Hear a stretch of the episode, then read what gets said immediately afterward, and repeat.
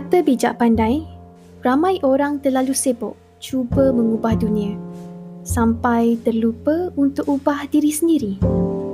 Cuba kita fikir balik. Sebab kadang-kadang prasangka yang kita ni akan mudah untuk nampak kesalahan orang lain, untuk nampak kekurangan orang lain yang boleh jadi ahli keluarga kita ataupun rakan-rakan kita. Sampai kita ni kadang-kadang sibuk tercari-cari apa yang tak kena dengan orang lain. Sampai kita buta dengan kekurangan dan kesilapan diri sendiri. Kononnya kita nak bagi nasihat untuk ubah, untuk perbaiki diri mereka. Tapi hati-hati. Takut-takut perkataan yang kita gunakan, perkataan yang keluar daripada mulut kita itu sampai merendahkan dan meremehkan orang itu. Takut-takut perbuatan dan perkataan yang keluar daripada kita itu sebenarnya melambangkan hati kita yang tengah sakit.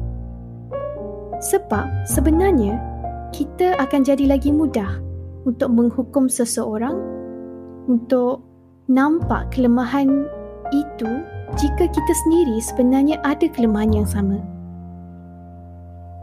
Kawan-kawan, jangan sampai sifat buruk sangka dengan seseorang itu akhirnya menyebabkan kita rasa yang kita ni lagi bagus.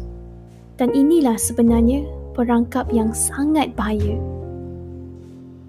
Dan Allah ada beri amaran tentang sifat suka mencari salah, sifat suka berburuk sangka.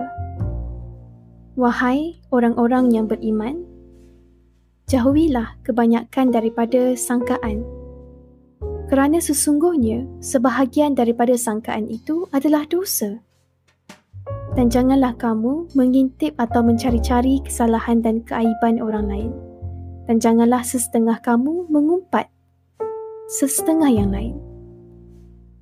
Adakah seseorang daripada kamu suka memakan daging saudaranya yang telah mati? Maka sudah tentu kamu jijik kepadanya. Dan bertakwalah kamu kepada Allah. Sesungguhnya Allah penerima taubat lagi maha mengasihani. Surah Al-Hujurat ayat kedua belas.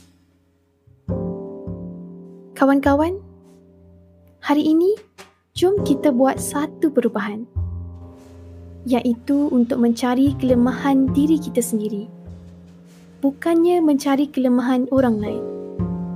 Sebab bila mana kita mula mengubah diri kita, bila kita mula memperbaiki diri, kita akan perasan yang dunia kita, orang sekeliling kita pun akan berubah.